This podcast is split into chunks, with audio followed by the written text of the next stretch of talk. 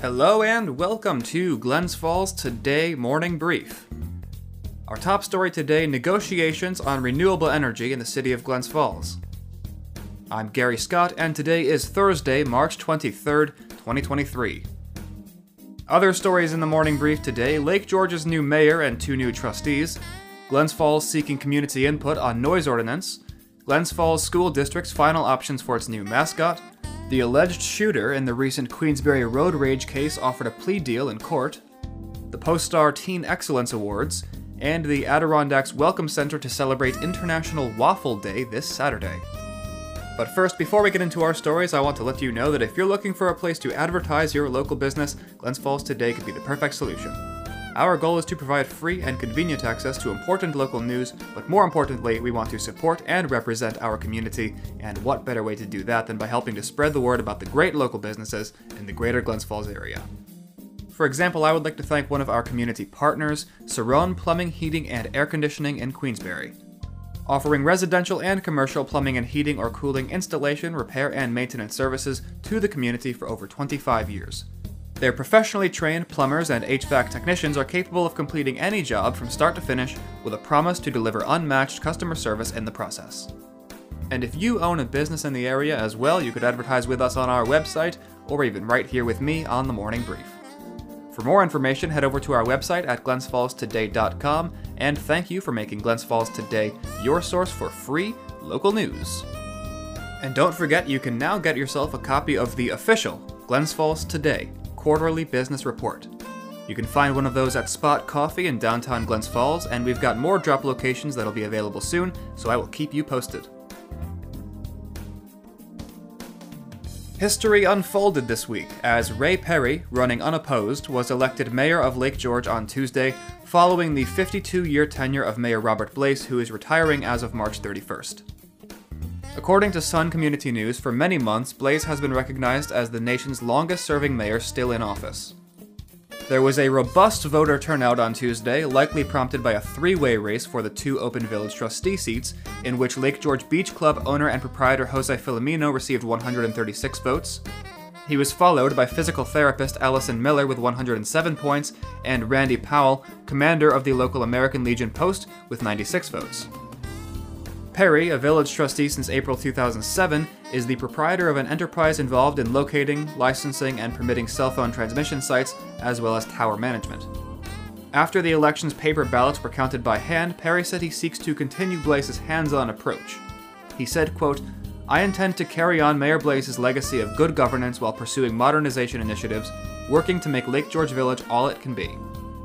Jose Filomeno moved to Lake George in 2015, took over a lakefront tavern and turned it into a thriving year round restaurant. He said that he'll be advocating for long term infrastructure and amenities development while retaining Lake George Village's hometown character.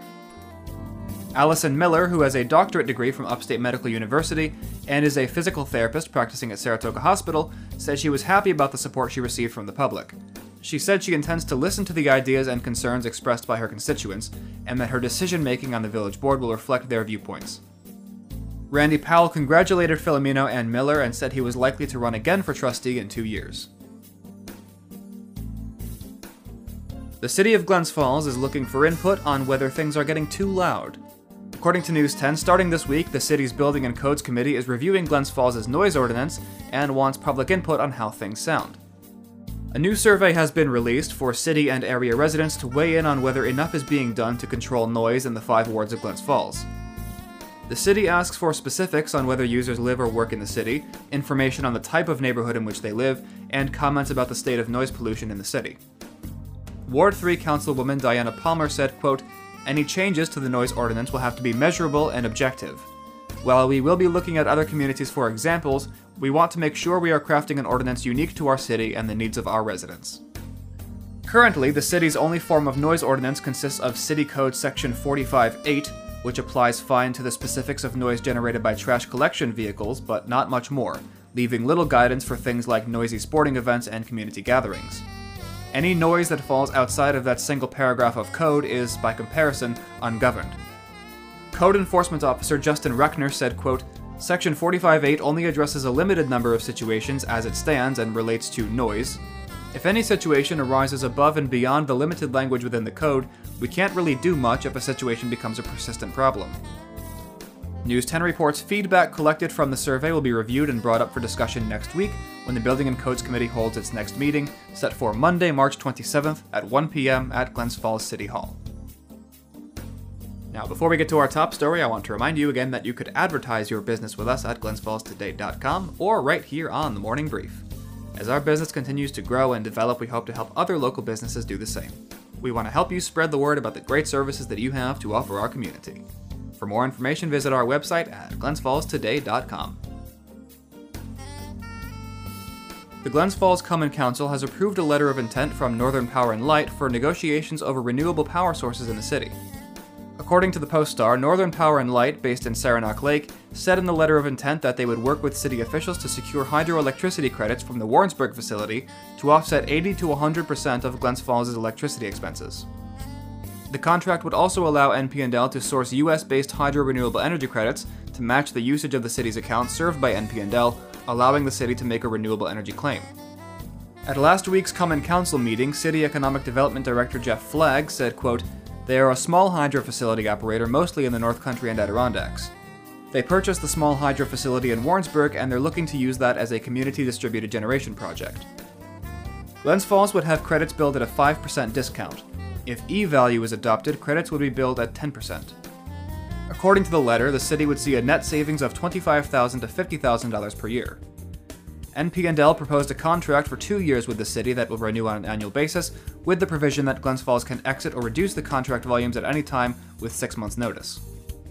The Post Star reports a low income discount program was also proposed, which offers a discount of 25% to eligible residents.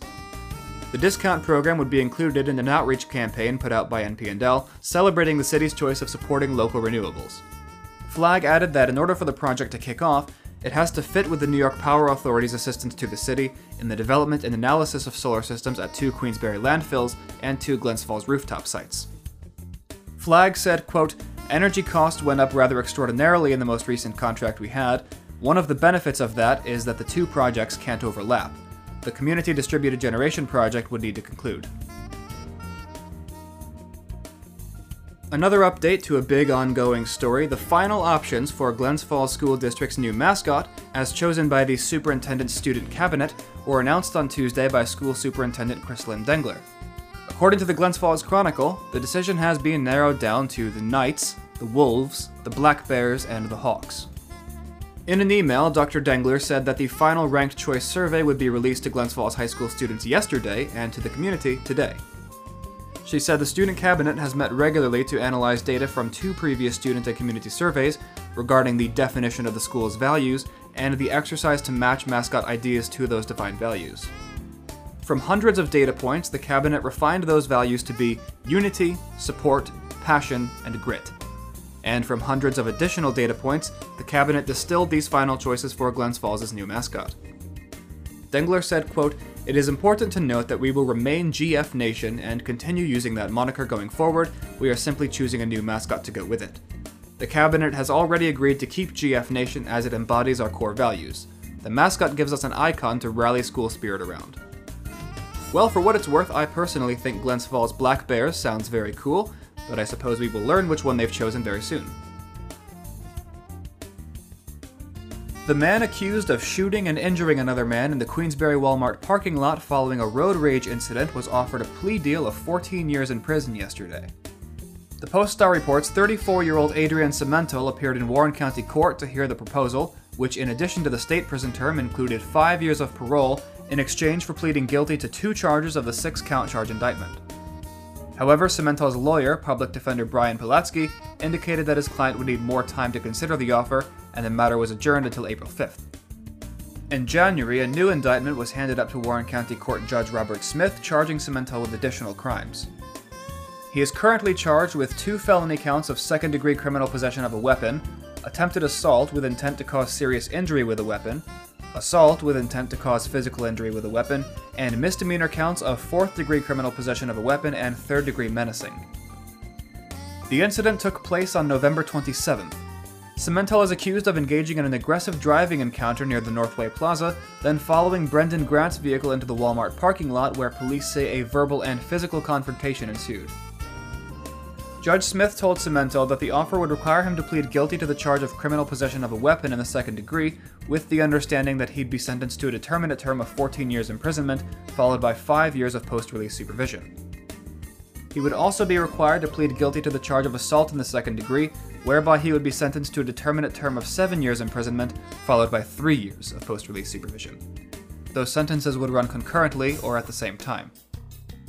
The Post Star reports this offer would also require Cementel to pay restitution for any uninsured medical bills of Grant, who lives in New York City.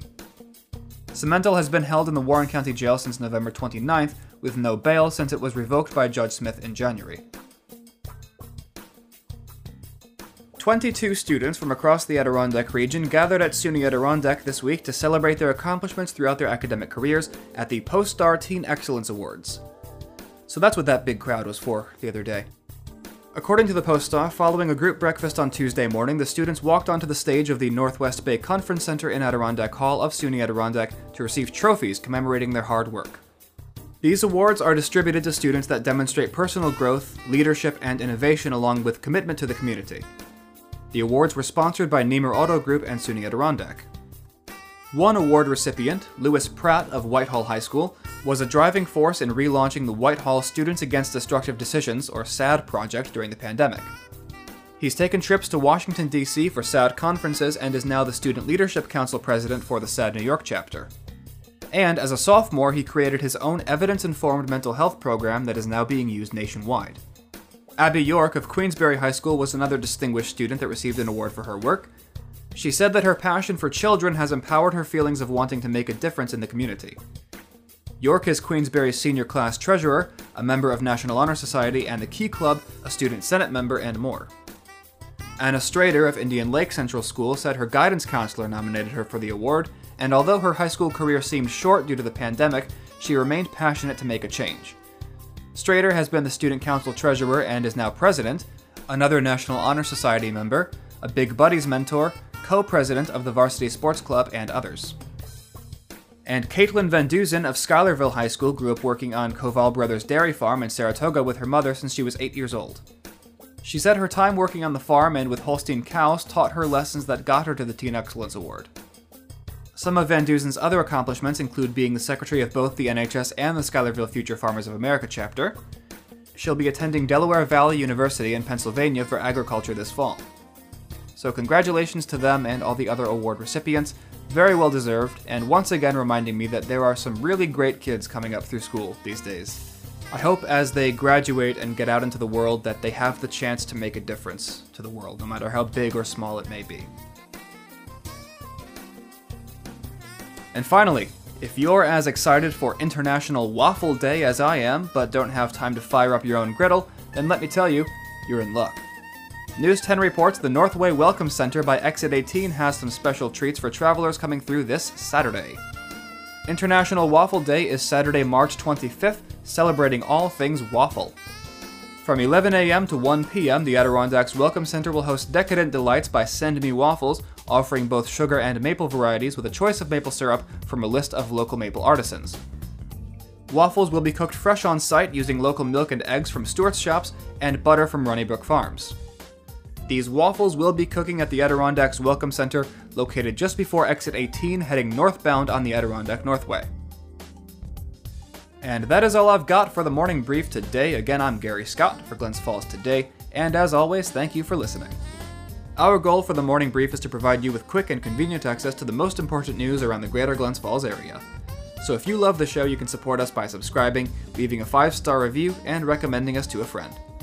Thanks again for tuning in. I'll be back tomorrow morning with more local news you need to know.